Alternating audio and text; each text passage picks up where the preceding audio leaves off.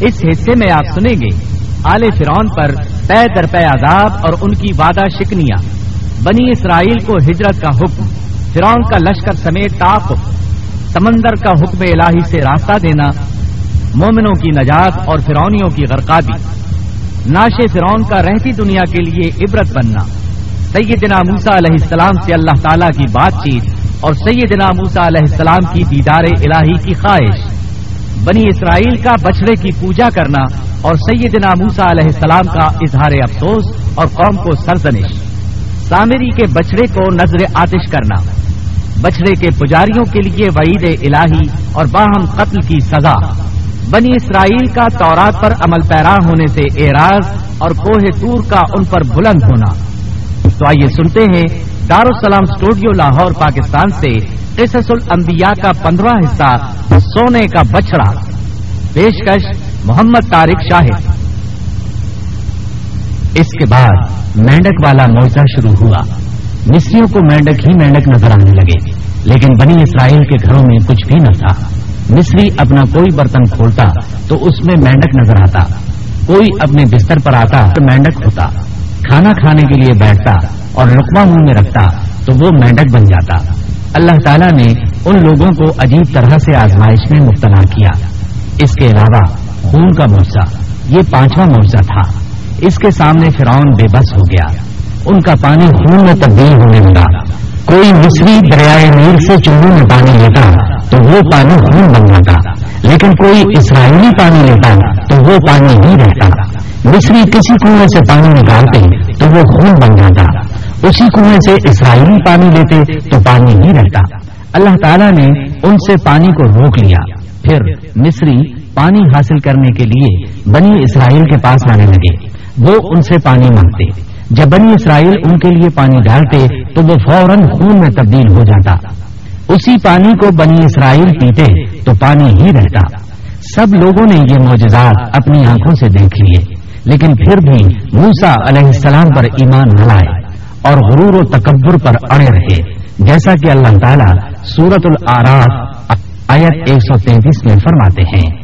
فاستكبروا وكانوا قوما مجرمين۔ سو وہ تکبر کرتے رہے اور وہ لوگ تھے ہی جرائم پیشہ نو عدد موجزات دیکھ لینے کے بعد بھی وہ ایمان نہ لائے۔ حق کو جھٹلاتے ہی رہے۔ سب سے سخت ترین عذاب خون کا عذاب تھا۔ معاملہ جب یہاں تک پہنچا تو سب جمع ہو کر موسا علیہ السلام کے پاس آئے اور یوں گویا ہوئے۔ قالوا يا موسى ادع لنا ربك بما عهد عندك۔ لئن كشفت عنا الرجز لنؤمنن لك ولنرسلن معك بني إسرائيل.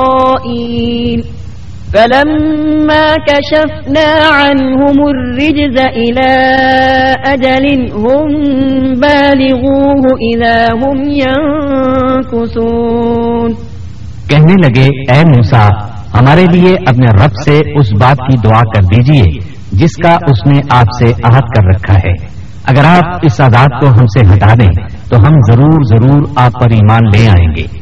اور ہم بنی اسرائیل کو بھی رہا کر کے آپ کے ہمراہ کر دیں گے۔ پھر جب ان سے اس عذاب کو ایک خاص وقت تک کے لیے، جس تک بہرحال ان کو پہنچنا تھا، ہٹا دیتے، تو وہ فوراً ہی عہد شکنی کرنے لگتے۔ آخر کار موسا علیہ السلام کو اللہ کا حکم ہوا۔ کہ راتوں رات تو میرے بندوں کو لے کر نکل جا۔ دوسری جگہ یوں ارشاد ہوتا ہے۔ وَلَقَدْ أَوْحَيْنَا إِلَى مُوسَىٰ أَنْ أَسْرِ بِعِبَادِي. ہم نے موسا کی طرف وہی نازل فرمائی کہ راتوں رات میرے بندوں کو لے چل۔ چنانچہ سب بنے اسرائیل رات کی تاریخی میں نکلے۔ وہ دروازوں پر کوئی خاص نشان چھوڑ کر چلنے لگے۔ رات کی تاریخی میں نکلنے کا حکم اس لیے دیا گیا تاکہ فرعون ان کے بارے میں کوئی فیصلہ نہ کر سکے۔ انہوں نے صبح ہونے کا انتظار نہ کیا۔ ان کی تعداد چھ لاکھ کے قریب تھی۔ یہ سب لوگ اپنے مال، مویشی اور ضروری سامان ساتھ لے کر چلے۔ فلسطین کی طرف چھ لاکھ افراد کی یہ عظیم ہجرت تھی۔ فرون کو صبح سویرے پتا چلا تو سوچ میں ڈوب گیا کہ اب ہماری خدمت کون کرے گا۔ ہماری غلامی کون کرے گا؟ اس کی حالت پاگلوں جیسی ہو گئی۔ آخر اس نے بنی اسرائیل کے تعاقب کا حکم دیا۔ اللہ تعالیٰ اس موقع پر سورت الشعراء آیات ستاون تا ساٹھ میں فرماتے ہیں۔ فأخرجناهم من جنات وعيون وكنوز ومقام كريم كذلك وأورثناها بني إسرائيل فأتبعوهم مشرقين آخر کار ہم نے انہیں باغات سے اور چشموں سے اور خزانوں سے اور اچھے اچھے مقامات سے نکال باہر کیا۔ اسی طرح ہوا اور ہم نے ان تمام چیزوں کا وارث بنی اسرائیل کو بنا دیا۔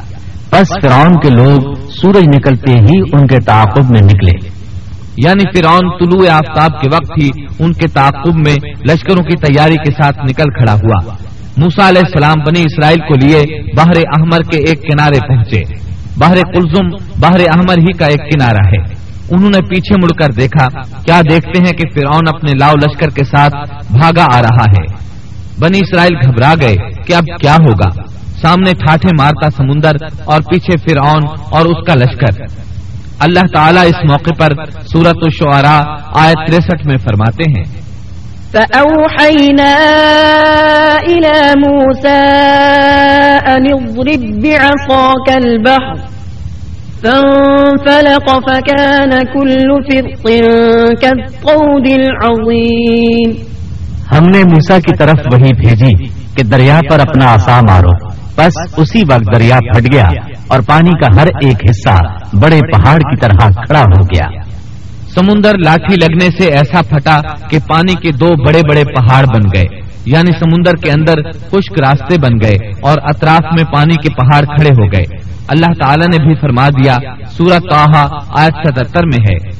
أن أسر بعبادي فاضرب لهم طريقا في البحر يبسا لا تخاف دركا ولا تخشى کہ تو راتوں رات میرے بندوں کو لے چل اور ان کے لیے سمندر میں خشک راستہ بنا لے، پھر نہ تجھے کسی کے آ پکڑنے کا خطرہ ہوگا، نہ ڈر۔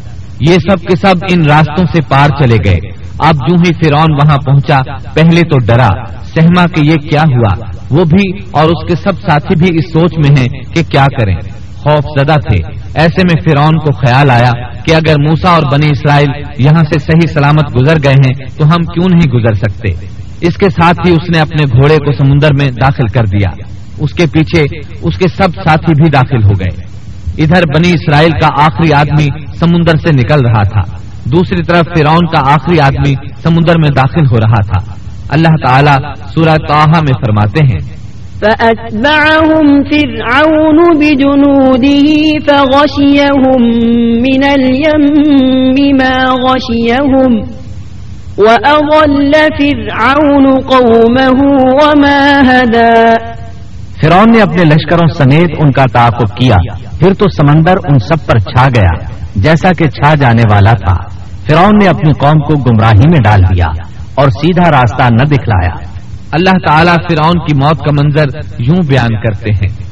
وجاوزنا ببني إسرائيل البحر فأتبعهم فرعون وجنوده بغيا وعدوا حتى إذا أدركه الغرق قال آمنت أنه لا إله إلا الذي آمنت به آمنت به بنو إسرائيل وأنا من المسلمين اور ہم نے بنی اسرائیل کو دریا سے پار کر دیا۔ پھر ان کے پیچھے پیچھے فرعون اپنے لشکر کے ساتھ ظلم اور زیادتی کے ارادے سے چلا۔ یہاں تک کہ جب ڈوبنے لگا تو کہنے لگا کہ میں اس ذات پر ایمان لاتا ہوں کہ جس پر بنی اسرائیل ایمان لائے ہیں۔ اس کے سوا کوئی معبود نہیں اور میں مسلمانوں میں سے ہوں۔ لیکن جب موت کے مرحلے شروع ہوتے ہیں تو توبہ قبول نہیں ہوتی۔ اس نے جب یہ کہا کہ میں ایمان لاتا ہوں تو اللہ تعالیٰ نے جواب میں فرمایا الآن وقد عصيت قبل وكنت من المفسدين فاليوم ننجيك ببدنك لتكون لمن خلفك آية وإن كثيرا من الناس عن آياتنا لغافلون جواب دیا گیا کہ اب ایمان لاتا ہے۔ اور پہلے سرکشی کرتا رہا اور مفسدوں میں داخل رہا۔ سو آج ہم تیری ناش کو نجات دیں گے تاکہ تو ان لوگوں کے لیے باعث عبرت ہو جو تیرے بعد ہیں۔ اور حقیقت یہ ہے کہ بہت سے لوگ ہماری نشانیوں سے غافل ہیں۔ مطلب یہ تھا کہ ہم تیرے بدن کو زمانہ گزرنے کے باوجود باقی رکھیں گے تاکہ تو لوگوں کے لیے عبرت کا سبب بنا رہے۔ اللہ تعالیٰ نے اس کے بدن کو باقی رکھا۔ تاکہ لوگ عبرت پکڑتے رہیں اور وہ بعد والوں کے لیے نشانی بنا رہے۔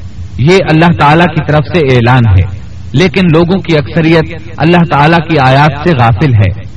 فرعون کی لاش آج بھی احرام مصر یعنی مصر کے عجائب گھر میں موجود ہے۔ حدیث میں آتا ہے، سیدنا جبریل علیہ السلام نے نبی کریم صلی اللہ علیہ وسلم سے عرض کیا، اے اللہ کے رسول صلی اللہ علیہ وسلم، جس وقت فرعون غرق ہوتے ہوئے ایمان کا اظہار کر رہا تھا تو میں اس وقت اس کے منہ میں کیچڑ ڈال رہا تھا کہ کہیں وہ لا الہ الا اللہ نہ کہہ دے اور اللہ اس پر رحم فرما دے۔ لیکن اس کے منہ سے شہادت توحید کی بات نہ نکلی اور بوقت مرگ اللہ تعالیٰ نے اس کی توبہ قبول نہ کی۔ بنی اسرائیل اس کے ظلم سے نجات پا کر سمندر پار چلے گئے۔ ابھی تھوڑی ہی دور گئے ہوں گے کہ ان کا گزر ایک ایسی قوم کے پاس سے ہوا جو اپنے بتوں کی پوجا کر رہی تھی۔ سمندر پار آنے کے فوراً بعد انہوں نے یہ مناظر دیکھے۔ گویا فلسطین پہنچنے سے پہلے ہی انہوں نے میدان سینا میں لوگوں کو بتوں کے آگے جھکا، دیکھ لیا۔ اللہ تعالیٰ سورت العراف آیات ایک سو اڑتیس تا ایک سو چالیس میں فرماتے ہیں۔ وجاوزنا ببني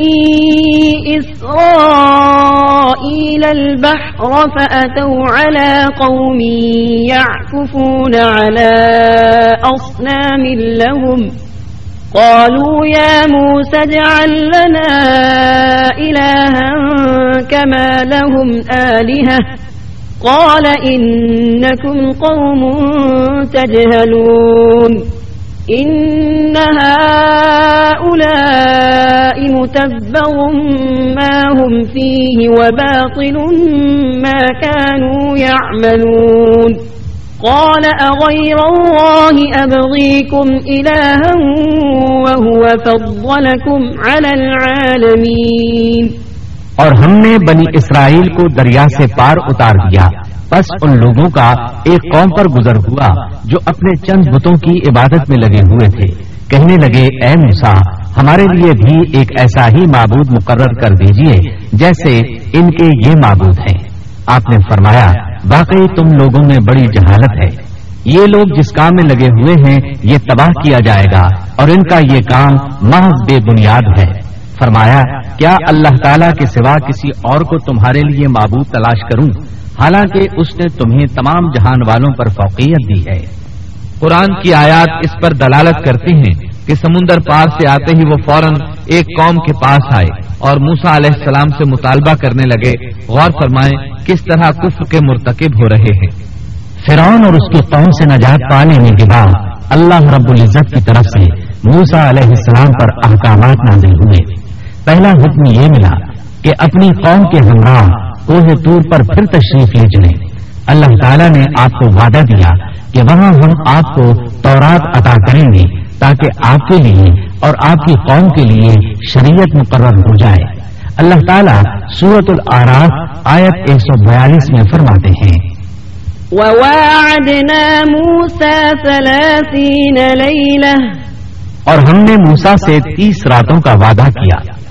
اللہ تعالیٰ نے موسا علیہ السلام سے وعدہ کیا کہ جبل طور پر آئیں، وہاں تیس راتیں گزاریں یعنی مکمل ایک مہینہ قیام کریں تاکہ ان دنوں میں تورات حاصل کر سکیں۔ موسا علیہ السلام اپنی قوم کو لے کر روانہ ہوئے۔ آپ تیز چلتے ہوئے اپنی قوم سے پہلے کوہ طور پر جا پہنچے تاکہ اللہ تعالیٰ کو خوش کر سکیں اور کتاب الہی تورات حاصل کر سکیں۔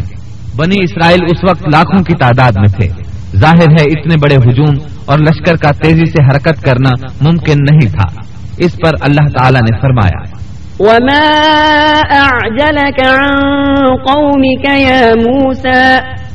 قال هم أولئك على أثري وعجلت إليك رب لترضى۔ اے موسا تجھے اپنی قوم سے غافل کر کے کون سی چیز جلدی لے آئی؟ کہا کہ وہ لوگ بھی میرے پیچھے ہی آ رہے ہیں۔ اور اے میرے پروردگار، میں نے تیری طرف اس لیے جلدی کی کہ تو راضی ہو جائے۔ کوہ طور پر یہ موسا علیہ السلام کی دوسری آمد تھی۔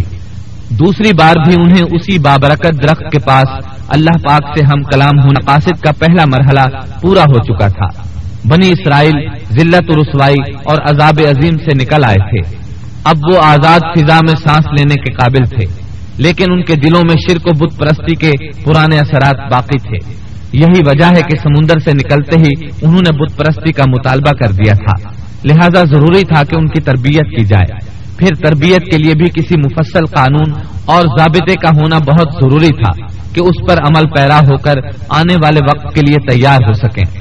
تو اللہ تعالیٰ نے عظیم رسول موسا علیہ السلام کے ساتھ یہی وعدہ کیا تھا کہ وہ تور پہاڑ پر آ کر اللہ کی نگرانی میں براہ راست احکام الہی کو حاصل کرنے کی کما حق تیاری کر سکیں۔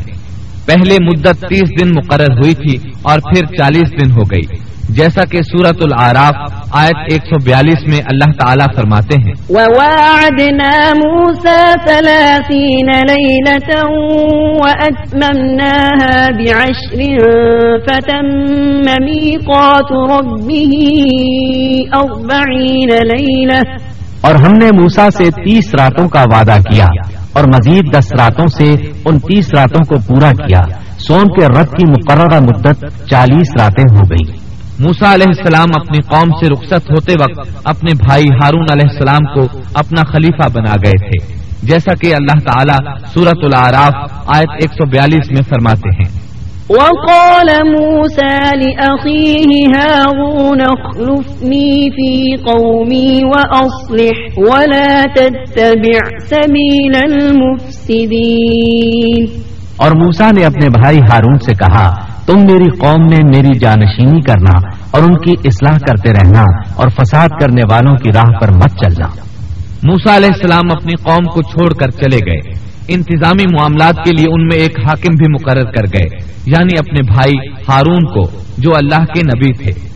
ان چالیس ایام میں موسا علیہ السلام اپنے پروردگار سے براہ راست کلام کرتے رہے یعنی درمیان میں وہی کا واسطہ بھی نہیں تھا۔ اللہ تعالیٰ بھی ان سے بغیر کسی واسطے کے کلام کرتے رہے۔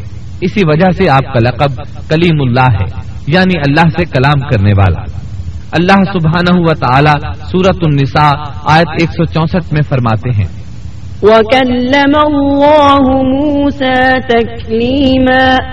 اور موسا سے اللہ تعالیٰ نے صاف طور پر کلام کیا۔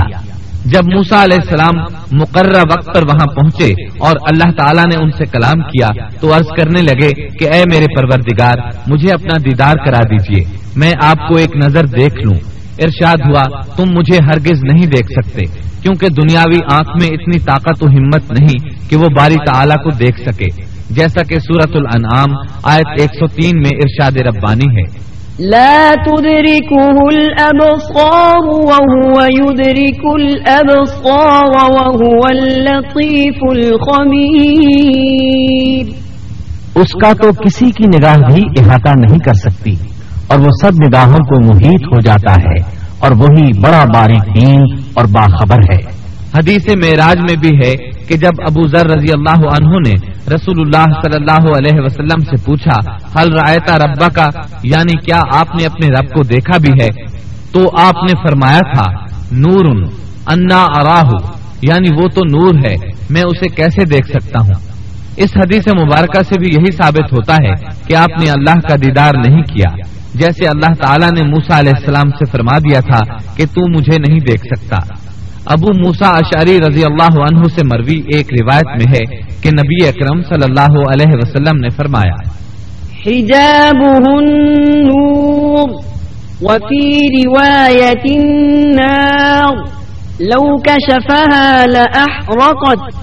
سبحات وجهه ما انتهى إليه بصره من خلقه. اس کا تو کسی کی نگاہ بھی احاطہ نہیں کر سکتی۔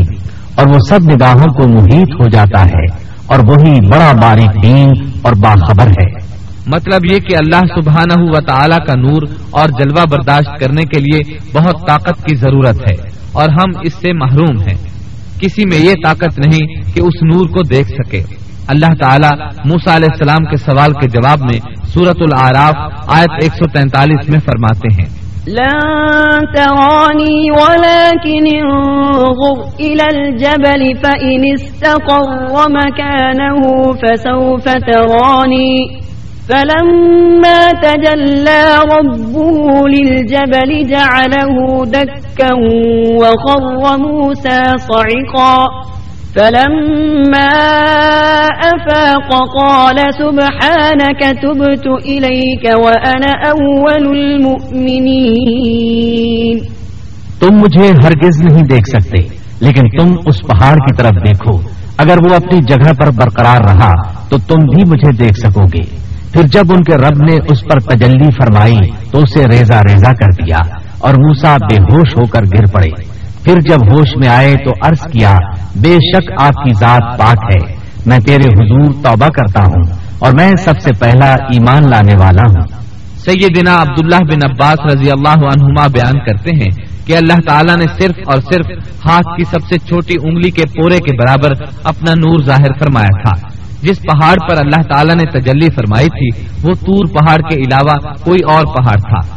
وہ کس قدر عجیب اور ہولناک منظر ہوگا کہ اس دنیا کا ایک عظیم اور مضبوط پہاڑ باری تعالی کے نور کی ایک ہلکی سی جھلک برداشت نہ کر سکا اور ریزا ریزا ہو گیا اور بھر بھری ریت بن گیا۔ موسا علیہ السلام یہ منظر دیکھ رہے تھے۔ بہت حیرت انگیز اور عجیب منظر تھا۔ مضبوط پہاڑ حرکت میں آیا اور ریزا ریزا ہو گیا۔ چنانچہ آپ ہوش و حواس قائم نہ رکھ سکے اور بے ہوش ہو گئے۔ ہوش میں آئے تو فوراً اپنے سوال پر شرمندہ ہوئے۔ غلطی کا اعتراف کرتے ہوئے معافی کے طالب ہوئے۔ جواب میں اللہ تعالی نے فرمایا۔ قال يا موسى إني اصطفيتك على الناس برسالاتي وبكلامي فخذ ما آتيتك وكن من الشاكرين۔ اللہ نے فرمایا اے موسا میں نے پیغمبری اور اپنی ہم کلامی سے تمہیں تمام لوگوں پر امتیاز بخشا ہے۔ تو جو کچھ میں نے تمہیں عطا کیا ہے، اس کو تھام لو اور شکر گزاروں میں سے ہو جاؤ۔ اللہ تعالیٰ نے موسا علیہ السلام کو اپنے زمانے کے تمام لوگوں سے زیادہ مرتبہ عطا فرمایا۔ اس کے بعد اللہ تعالیٰ نے آپ کو تختیوں میں لکھی تورات عطا فرمائی۔ اللہ تعالیٰ سورت العراف آیت 145 میں فرماتے ہیں۔ وكتبنا له في الألواح من كل شيء موعظة وتفصيلا لكل شيء فخذها بقوة وأمر قومك يأخذوا بأحسنها سأريكم دار الفاسقين اور ہم نے چند تختیوں پر ہر قسم کی نصیحت اور ہر چیز کی تفصیل ان کو لکھ کر دی۔ تم ان کو قوت کے ساتھ پکڑ لو اور اپنی قوم کو حکم کرو کہ ان کے اچھے اچھے احکام پر عمل کریں۔ ان قریب میں تم لوگوں کو ان فاسقوں کا گھر دکھلاؤں گا۔ یہ تختیاں کس چیز کی تھیں؟ اس کے متعلق کوئی مرفوع بات ثابت نہیں۔ البتہ مفسرین کے مختلف اقوال ہیں۔ بعض کہتے ہیں یہ تختیاں جواہر کی تھیں اور بعض کہتے ہیں کہ یہ تختیاں پتھر کی تھیں۔ موسا علیہ السلام نے چالیس دنوں میں تورات کے اندر لکھے ہوئے اللہ کے احکامات اخذ کر لیے۔ ادھر موسا علیہ السلام کا ان کی قوم انتظار کر رہی تھی۔ اس دوران وہ ایک آزمائش میں مبتلا ہو گئے۔ اللہ تعالیٰ سورہ توحا آیت پچاسی میں فرماتے ہیں۔ قال فإنا قد فتنا قومك من بعدك وأضلهم السامري۔ فرمایا، ہم نے تیری قوم کو تیرے پیچھے آزمائش میں ڈال دیا اور انہیں سامری میں بہکا دیا۔ موسا علیہ السلام کی غیر حاضری میں وہ ایک شخص کی پیروی کرتے ہوئے گمراہ ہو گئے اور ان کی گمراہی کا سبب بننے والا شخص سامری تھا۔ اللہ سے ملاقات کی مدت پوری کرنے کے بعد موسا علیہ السلام نے واض و نصیحت سے بھرپور تختیاں اٹھا لی ان میں اللہ کے احکامات بھی تھے اور بنی اسرائیل کی شریعت بھی درج تھی۔ اسی کو تورات کہا جاتا ہے۔ ان کو اٹھا کر موسا علیہ السلام اپنی قوم کی طرف لوٹ آئے۔ اس موقع پر اللہ تعالیٰ سورہ توحا آیت چھیاسی میں فرماتے ہیں۔ فرجع موسى إلى قومه غضبان أسفا۔ بس موسا نہایت غضبناک ہو کر رنج کے ساتھ واپس لوٹے۔ قوم پر جب تیس دن گزر گئے اور حسب وعدہ موسا علیہ السلام نہ لوٹے تو وہ غمگین رہنے لگے۔ ہارون علیہ السلام نے ان کو اکٹھا کیا اور فرمایا کہ اے بنی اسرائیل، جب تم مصر سے چلے تھے تو کپتیوں کے پیسے اور رقوم وغیرہ ہم میں سے بعض پر ادھار تھی اسی طرح ان کی امانتیں بھی تمہارے پاس رہ گئی ہیں۔ اب ہم ان چیزوں کو انہیں واپس تو کر نہیں سکتے، لیکن میں یہ بھی نہیں چاہتا کہ وہ ہماری ملکیت میں رہیں۔ اس لیے تم ایک گہرا گڑھا کھودو اور جو مال و اسباب، زیورات اور سونا چاندی وغیرہ ان کا تمہارے پاس ہے، اس میں ڈالو اور آگ لگا دو۔ چنانچہ اسی طرح کیا گیا۔ اس دوران ان کے ساتھ سامری نامی ایک شخص تھا۔ یہ تھا تو گائے کے پجاریوں میں سے، لیکن پڑوسی ہونے کے ناطے سے یہ بھی بنی اسرائیل میں شمار ہوتا تھا۔ اس نے جبریل علیہ السلام کے گھوڑے کو گزرتے ہوئے دیکھا اور اس کے قدموں کے نیچے سے مٹی اٹھا لی تھی۔ ہارون علیہ السلام نے اس سے کہا کہ تو اسے پھینک دے۔ یہ کہنے لگا، یہ تو وہ چیز ہے جس نے تمہیں دریا پار کروایا ہے۔ میں اسے اس شرط پر ڈالنے کے لیے تیار ہوں کہ آپ اللہ سے دعا کریں کہ اس سے وہ بن جائے جو میں چاہتا ہوں۔ ہارون علیہ السلام نے دعا کی تو قدرت الہی سے اس گڑھے میں جو تھا وہ ایسے بچڑے کی صورت اختیار کر گیا جو اندر سے کھوکھلا تھا۔ اس میں روح نہیں تھی، لیکن جب ہوا اس کے پیچھے سے داخل ہو کر منہ سے نکلتی تو ایک آواز پیدا ہو جاتی تھی۔ اللہ تعالیٰ سورہ توحا آیت چھیاسی میں فرماتے ہیں۔ فرجع موسى إلى قومه غضبان أسفا۔ قال يا قوم، ألم يعدكم ربكم وعدا حسنا؟ أفطال عليكم العهد أم أردتم أن يحل عليكم غضب من ربكم فأخلفتم موعدي؟ بس موسا سخت ناراض ہو کر افسوسناک حالت میں واپس لوٹے اور کہنے لگے، اے میری قوم، کیا تم سے تمہارے پروردگار نے نیک وعدہ نہیں کیا تھا؟ کیا اس وعدے کی مدت تمہیں لمبی معلوم ہوئی؟ بلکہ تمہارا ارادہ ہی یہ ہے کہ تم پر تمہارے پروردگار کا غضب نازل ہو، کیونکہ تم نے مجھ سے وعدہ خلافی کی ہے۔ موسا علیہ السلام صرف دس دن تاخیر سے پہنچے اور ان دنوں ہی میں انہوں نے بچڑا بنا کر اس کی عبادت شروع کر دی۔ بلکہ سامری نے ان سے یہاں تک کہا کہ موسا بھول کر چلے گئے، ان کا معبود بھی یہی بچڑا ہے۔ جب وہ آئیں گے تو وہ خود بھی اسی کی عبادت کریں گے اور ہمارے ساتھ مل جائیں گے۔ اس طرح ان میں سے اکثر نے بچڑے کی پوجا شروع کر دی۔ بس چند افراد اس سے باز رہے۔ انہوں نے سوچا انتظار کر لیتے ہیں۔ وہ تیس دن کا وعدہ کر کے گئے تھے۔ کچھ زائد دن لگ گئے تو اس کی کوئی خاص وجہ ہوگی، کیونکہ اللہ کا نبی وعدہ خلافی نہیں کرتا۔ یقیناً کوئی خاص وجہ ہے اور ممکن ہے سامری بھی حق پر ہو، پھر بھی انتظار بہتر ہے۔ اس طرح وہ ٹھہرے رہے، تاہم ان میں پوری بصیرت اور یقین کے ساتھ سامری کو جھوٹا سمجھنے والا، اس کے پیچھے نہ لگنے والا اور حق کو سمجھنے والا سوائے ہارون علیہ السلام اور چند گنے چنے افراد کے اور کوئی نہیں تھا۔ بہرحال جب موسا علیہ السلام ان کے پاس پہنچے تو انہوں نے نہایت غصے اور افسوس کے ساتھ ان سے کہا کہ تم دس دن کی تاخیر برداشت نہ کر سکے۔ کیا اللہ کے غضب کا شکار ہونا چاہتے ہو کہ میری خلاف ورزی کر رہے ہو؟ انہوں نے اس بات کا جو جواب دیا، وہ سورہ کہا آیت ستاسی اور اٹھاسی میں آیا ہے۔ قالوا ما أخلفنا موعدك بملكنا ولكننا حملنا أوزارا من زينة القوم فقذفناها فقذفناها فكذلك ألقى السامري فأخرج لهم عجلا جسدا له خوار فقالوا هذا إلهكم وإله موسى فنسي. کہنے لگے کہ ہم نے اپنے اختیار سے آپ کے ساتھ وعدے کا خلاف نہیں کیا، بلکہ ہم پر قوم کے جو زیورات لاد دیے گئے تھے، ان کو ہم نے ڈال دیا۔ اور اسی طرح سامری نے بھی ڈال دیے۔ پھر اس نے لوگوں کے لیے ایک بچڑا نکال کھڑا کیا۔ یعنی بچڑے کا بت بنا ڈالا۔ اس میں سے گائے جیسی آواز بھی تھی۔ پھر کہنے لگے کہ یہی تمہارا بھی معبود ہے اور موسا کا بھی لیکن موسا بھول گئے ہیں۔ اللہ تعالیٰ اس موقع پر بچڑے کے بارے میں فرماتے ہیں۔ أفلا يرون ألا يرجع إليهم قولا ولا يملك لهم ضرا ولا نفعا۔ کیا یہ گمراہ لوگ یہ بھی نہیں دیکھتے کہ وہ تو ان کی بات کا جواب بھی نہیں دے سکتا اور نہ ان کے کسی برے بھلے کا اختیار رکھتا ہے۔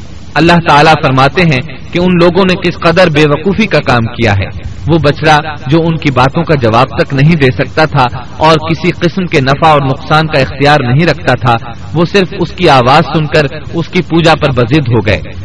ہارون علیہ السلام ان کو روکتے رہے اور اللہ کی طرف دعوت دیتے رہے۔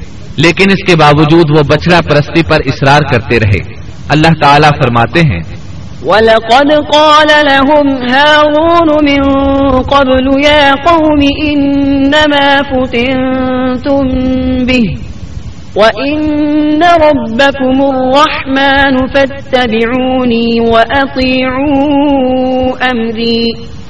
قالوا لن نبرح عليه عاكفين حتى يرجع إلينا موسى.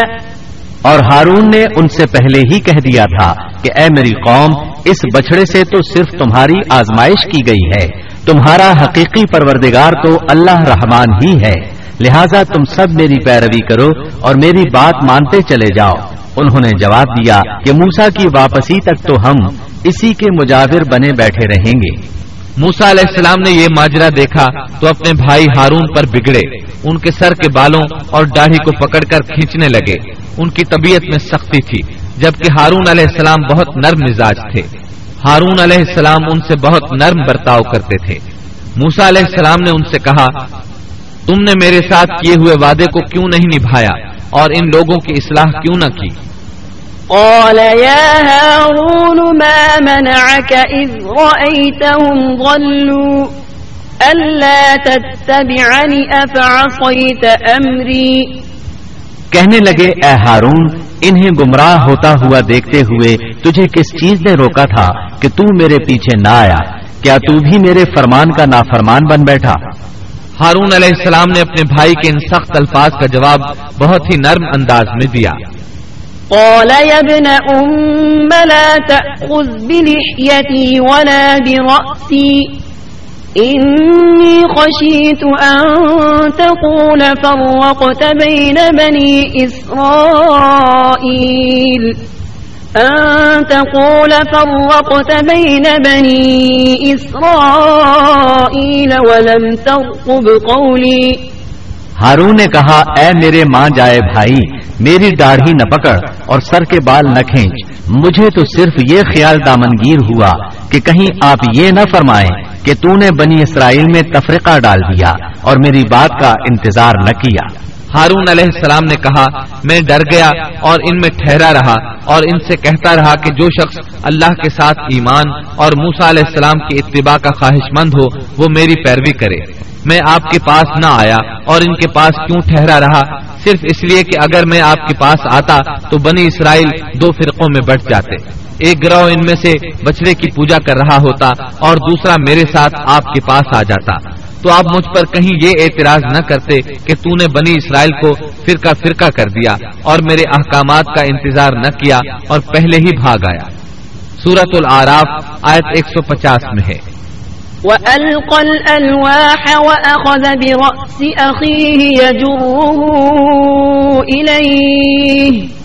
قال ابن أم إن القوم استضعفوني وكادوا يقتلونني. فلا تشمت بي الأعداء ولا تجعلني مع القوم الظالمين. اور موسا نے تورات کی تختیاں پھینک دی اور اپنے بھائی کا سر پکڑ کر انہیں اپنی طرف گھسیٹنے لگے۔ ہارون نے کہا، اے میرے ماں جائے، ان لوگوں نے مجھے کمزور سمجھا اور قریب تھا کہ مجھے قتل کر ڈال دے۔ تو تم دشمنوں کو مجھ پر ہنسنے کا موقع نہ دو اور مجھے ان ظالموں میں مت شمار کرو۔ مطلب یہ کہ انہوں نے اپنا عذر بیان کیا کہ ان لوگوں نے مجھے کمزور جانا اور جب میں نے ان سے کہا کہ بچڑے کی پوجا نہ کرو تو انہوں نے مجھے قتل کی دھمکی دی اور کہا، اگر تو باز نہ آیا تو ہم تجھے جان سے مار ڈالیں گے۔ تو اے میرے بھائی، اب ایسا انداز اختیار نہ کرو کہ لوگوں کو مجھ پر ہنسنے کا موقع ملے۔ میں یقیناً بے قصور ہوں۔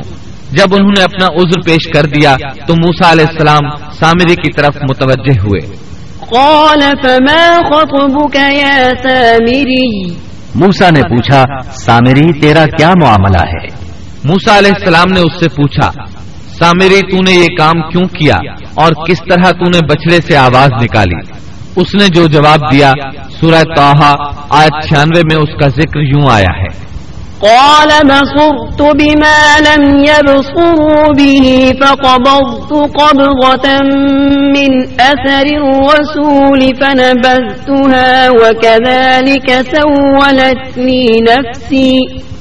اس نے جواب دیا کہ مجھے وہ چیز دکھائی دی جو انہیں دکھائی نہیں دی۔ تو میں نے اللہ کے بھیجے ہوئے فرشتے کے نقش قدم سے ایک مٹھی بھر لی۔ پھر اسے اس میں ڈال دیا۔ اسی طرح میرے دل نے یہ بات میرے لیے بنا دی۔ مطلب یہ کہ سامری کہنے لگا، میں نے جبریل علیہ السلام کو دیکھا، جن کو دوسرے لوگ نہ دیکھ سکے، تو میں نے جبریل کے گھوڑے پر نظر رکھی، جہاں اس کا قدم پڑا تھا۔ وہاں سے میں نے مٹی کی ایک مٹھی بھر لی۔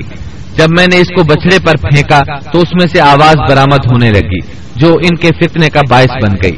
یہ قصہ ہے ان کے انحراف کا اور حق سے منہ موڑنے کا۔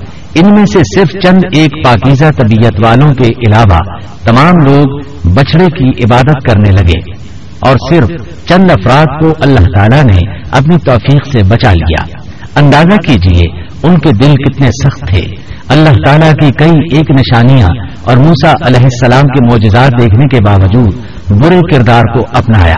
فرون پر نازل ہونے والے عذابات اور موسا علیہ السلام کی صداقت کی نو عظیم نشانیاں بھی دیکھ چکے تھے۔ پھر انہوں نے اپنی آنکھوں سے دیکھا کہ کس طرح ان کے سامنے دیکھتے ہی دیکھتے سمندر پھٹ گیا اور ان کے لیے وہاں گزرگاہیں بن گئیں۔ لیکن ان تمام نشانیوں کے بعد اب پھر اللہ تعالیٰ کے مقابلے میں بچڑے کی پوجا کرنے لگے۔ اسی لیے اللہ تعالیٰ نے ان کے متعلق سورت البقرہ آیت ترانوے میں فرمایا ہے۔ وَأُشْرِبُوا فِي قُلُوبِهِمُ الْعِجْلَ بِكُفْرِهِمْ اور ان کے دلوں میں بچڑے کی محبت گویا پلا دی گئی ان کے کفر کے سبب سے۔ ان کے دلوں میں کفر تھا۔ اپنے منہ سے ایمان کا اظہار کرتے تھے، لیکن حقیقت میں کفر ان کے دلوں میں تھا اور آج کے دور میں بھی یہودیوں کی یہی حالت ہے۔ اس کے بعد سامری کے لیے احکامات جاری ہوئے۔ سورہ توحا آج ستانوے میں ارشاد باری تعالی ہے۔ قال فاذهب فإن لك في الحياة أن تقول لا مساس۔ وَإِنَّ لَكَ مَوْعِدًا لَن تُخْلَفَهُ. وَانظُرْ إِلَى إِلَٰهِكَ الَّذِي ظَلْتَ عَلَيْهِ عَاكِفًا. لَنُحَرِّقَنَّهُ ثُمَّ لَنَنسِفَنَّهُ فِي الْيَمِّ نَسْفًا. موسیٰ نے کہا اچھا جا، دنیا کی زندگی میں تیری یہی سزا ہے کہ تو کہتا رہے کہ مجھے نہ چھونا۔ اور ایک اور بھی وعدہ تیرے ساتھ ہے جو تجھ سے ہرگز نہ ٹلے گا۔ اور اب تو اپنے اس معبود کو بھی دیکھ لینا جس کا تو اعتکاف کیے ہوئے تھا کہ ہم اسے جلا کر اس کی راک کو کیسے دریا میں بکھیر دیتے ہیں۔ موسا علیہ السلام نے سامری سے مخاطب ہو کر کہا، دنیا میں تیری سزا یہ ہے کہ عمر بھر تو یہی کہتا رہے گا کہ مجھ سے دور رہو، مجھے نہ چھونا۔ بعض مفسرین نے اس کا مطلب یہ بیان کیا ہے کہ اسے ایک مہلک بیماری نے آ لیا اور اس کی وجہ سے لوگ اس سے دور رہتے۔ نہ کوئی اسے ہاتھ لگاتا، نہ کوئی قریب جاتا۔ پھر فرمایا، آخرت میں بھی تیری زبردست سزا مقرر ہے۔ اور اپنے معبود یعنی بچڑے کا بھی حشر دیکھ کہ جس کو تو معبود خیال کر بیٹھا تھا۔ موسا علیہ السلام نے اس کو جلا دینے کا حکم جاری کیا اور جلانے کے بعد اس کی راک اٹھائی اور دریا میں اڑا دی تاکہ کوئی شخص دوبارہ بچڑے کی عبادت کا خیال تک دل میں نہ لائے اور عبرت حاصل کرے۔ اس کے بعد موسا علیہ السلام نے فرمایا انما الهكم الله الذي لا اله إلا هو وسع كل شيء علما۔ اصل بات یہی ہے کہ تم سب کا معبود برحق صرف اللہ ہی ہے۔ اس کے سوا کوئی عبادت کے لائق نہیں۔ اس کا علم تمام چیزوں پر حاوی ہے۔ پھر موسا علیہ السلام نے اللہ سے دعا کی۔ قال رب اغفر لي ولأخي وأدخلنا في رحمتك وأنت أرحم الراحمين۔ موسا نے کہا کہ اے میرے رب میری خطا معاف فرما اور میرے بھائی کی بھی۔ اور ہم دونوں کو اپنی رحمت میں داخل فرما اور تو سب رحم کرنے والوں سے زیادہ رحم کرنے والا ہے۔ اس کے بعد اللہ تعالیٰ نے بچڑے کے پجاریوں کے بارے میں احکامات نازل فرمائے۔ ان کا ذکر سورت العراف آیت ایک سو باون میں ہے۔ إن الذين اتخذوا العجل سينالهم غضب من ربهم وذلة في الحياة الدنيا۔ وكذلك نجزي المفترين جن لوگوں نے بچڑے کو معبود بنایا ان پر بہت جلد ان کے رب کا غضب نازل ہوگا اور دنیا کی زندگی میں ذلت نصیب ہوگی اور ہم افطرا پردازوں کو ایسی ہی سزا دیا کرتے ہیں۔ چنانچہ اسی وقت ان پر غضب نازل ہوا اور وہ قیامت تک غضب اور ذلت کا شکار ہو گئے اور ذلت ان کا مقدر بن گئی۔ جیسا کہ سورت الفاتحہ میں اللہ تعالیٰ نے ہمیں یہ دعا سکھائی ہے۔ سورت الفاتحہ آیت چھ اور سات میں ہے۔ اهدنا الصراط المستقيم۔ صراط الذين أنعمت عليهم غير المغضوب عليهم ولا الضالين۔ ہمیں سیدھی اور سچی راہ دکھا۔ ان لوگوں کی راہ جن پر تو نے انعام کیا ان کی راہ نہیں جن پر غضب کیا گیا۔ اور نہ گمراہوں کی۔ جن لوگوں پر اللہ کا انعام ہوا ان سے انبیاء کرام صدیقین شہداء اور صالحین مراد ہیں جو راہ حق پر ہمیشہ قائم رہے۔ اور جن لوگوں پر غضب کیا گیا ان سے مراد بنی اسرائیل یعنی یہودی ہیں اور گمراہوں سے مراد عیسائی ہیں۔ المغضوب علیہم یعنی جن پر غضب کیا گیا کی تفسیر بعض علماء کے نزدیک یہ ہے کہ اس سے مراد وہ لوگ ہیں جنہوں نے حق کو پہچان لیا۔ اور پھر جان بوجھ کر اس کو چھوڑ دیا۔ اللہ تعالیٰ کی واضح نشانیاں، اس کی قدرت کے دلائل، معجزات اور عظمت الہی پر دلالت کرنے والی علامت کو آنکھوں سے دیکھا۔ لیکن اس کے باوجود انکار کرتے رہے تو اللہ تعالیٰ نے ان پر غضب نازل کر دیا۔ الظالین کی تفسیر میں علماء کہتے ہیں کہ ان سے مراد وہ لوگ ہیں جو حق کو نہ پہچان سکے اور اس سے دور رہے۔ اس وجہ سے بھٹکنے والے اور گمراہ شمار کیے گئے۔ یہودیوں میں یہ بہت بڑی برائی تھی کہ حق کو پہچان کر چھوڑ دیا اور اسی کے سبب اللہ کے غضب کا شکار ہو گئے اور یہ غضب ان پر ہمیشہ رہے گا۔ یہودیوں کو دنیا میں کون سی ذلت پہنچی کہ جب بچڑے کا خاتمہ کیا گیا اور انہوں نے اپنے معبود کا جلایا جانا اور اس کی راہ کا اڑایا جانا دیکھ لیا تو وہ سمجھ گئے کہ وہ غلطی پر تھے۔ چنانچہ وہ شرمندہ ہو کر موسا علیہ السلام کی خدمت میں حاضر ہو گئے۔ اپنی غلطی کا اعتراف کر لیا اور توبہ کی خواہش ظاہر کی۔ تب اس وقت توبہ کا عجیب و غریب معاملہ پیش آیا۔ حکم ہوا۔ اللہ تعالیٰ سورت البقرہ آیت چون میں فرماتے ہیں۔ وَإِذْ قَالَ مُوسَى لِقَوْمِهِ يَا قَوْمِ إِنَّكُمْ ظَلَمْتُمْ أَنفُسَكُمْ بِاتِّخَاذِكُمُ الْعِجْلَ فَتُوبُوا إِلَى بَارِئِكُمْ فَاقْتُلُوا أَنفُسَكُمْ ذلكم خير لكم عند بارئكم فتاب عليكم إنه هو التواب الرحيم.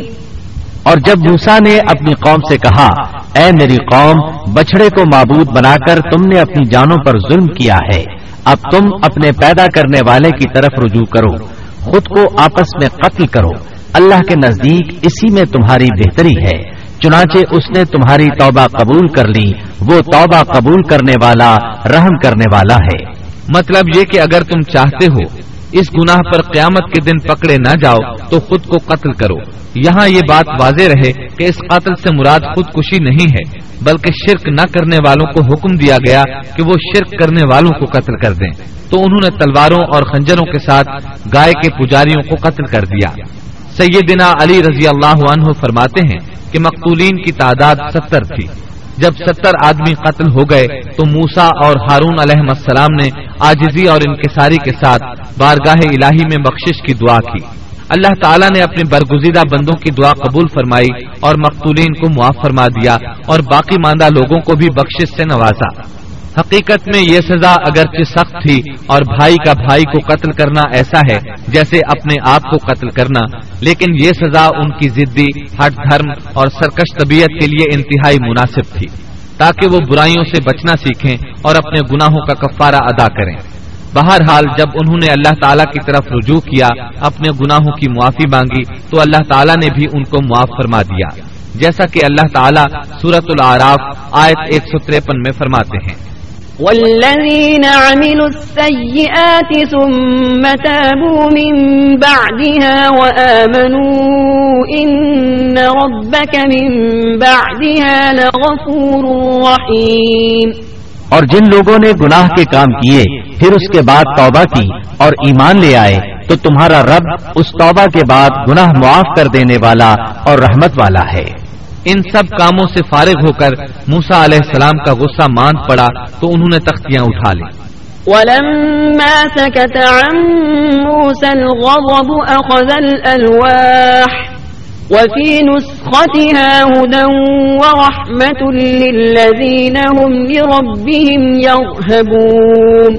اور جب موسا کا غصہ ٹھنڈا ہوا تو اس نے ان تختیوں کو اٹھا لیا اور ان کے مضامین میں ان لوگوں کے لیے جو اپنے رب سے ڈرتے تھے، ہدایت اور رحمت تھی۔ اس کے بعد انہوں نے باقی ماندہ بنی اسرائیل کو جمع کیا۔ انہیں تختیاں دکھائیں اور فرمایا، ان میں اللہ تعالیٰ کے احکامات ہیں اور یہ تورات ہے، لہذا سنو اور اطاعت کرو۔ لیکن انہوں نے ناپسندیدگی کا اظہار کیا۔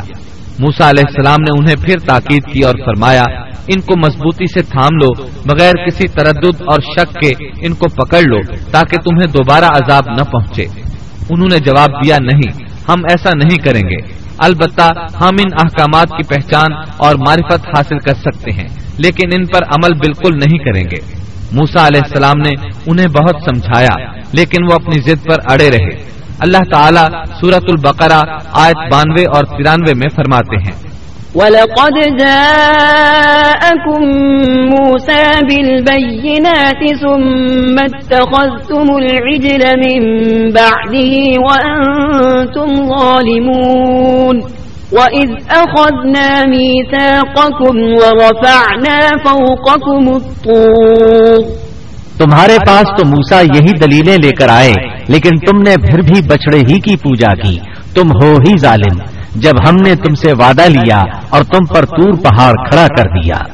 موسا علیہ السلام نے ان سے کہا، تم مجھے عہد و پیمان دو کہ ان تختیوں پر لگے احکامات پر عمل کرو گے، لیکن وہ اپنی ضد پر اڑے رہے۔ کہنے لگے، ہم تیری اطاعت نہیں کریں گے۔ اس موقع پر اللہ تعالیٰ نے موسا علیہ السلام کا ایک اور معجزہ ظاہر کر دیا۔ ان کے دیکھتے ہی دیکھتے تور پہاڑ زمین پر ہلنے لگا، حرکت کرنے لگا۔ پھر سب نے دیکھا کہ وہ اپنی جگہ سے اڑا اور ہوا میں تیرنے لگا۔ پھر ان کے سر پر آ پہنچا۔ موسا علیہ السلام پکارے۔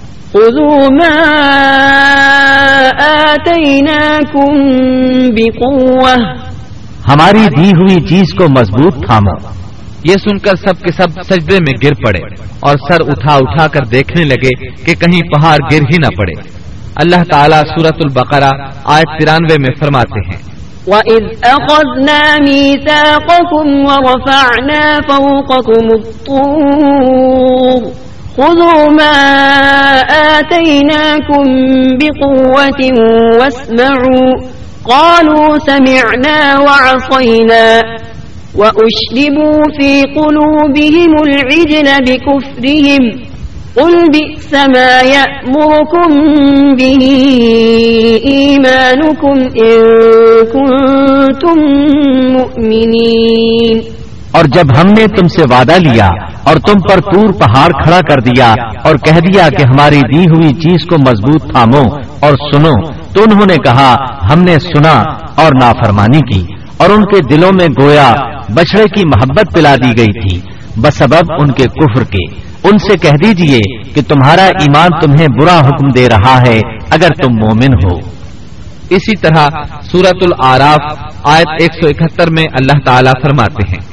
وَإِذْ نَتَقْنَا الْجَبَلَ فَوْقَهُمْ كَأَنَّهُ ظُلَّةٌ وَظَنُّوا أَنَّهُ واقع بِهِمْ۔ خُذُوا مَا آتَيْنَاكُمْ بِقُوَّةٍ وَاذْكُرُوا مَا فِيهِ لَعَلَّكُمْ تَتَّقُونَ. اور وہ وقت بھی قابل ذکر ہے جب ہم نے پہاڑ کو اٹھا کر سائبان کی طرح ان کے اوپر معلق کر دیا اور انہیں یقین ہو گیا تھا کہ وہ اب ان پر گرنے ہی والا ہے۔ اور ہم نے ان سے کہا کہ جو کتاب ہم نے تمہیں دی ہے، اس کو مضبوطی کے ساتھ قبول کرو اور ان احکامات کو یاد رکھو جو اس میں ہیں، تاکہ تم متقی بن جاؤ۔ محترم سامعین، ابھی آپ دارالسلام اسٹوڈیو لاہور، پاکستان سے قصص الانبیاء کا پندرہ حصہ سونے کا بچڑا سن رہے تھے۔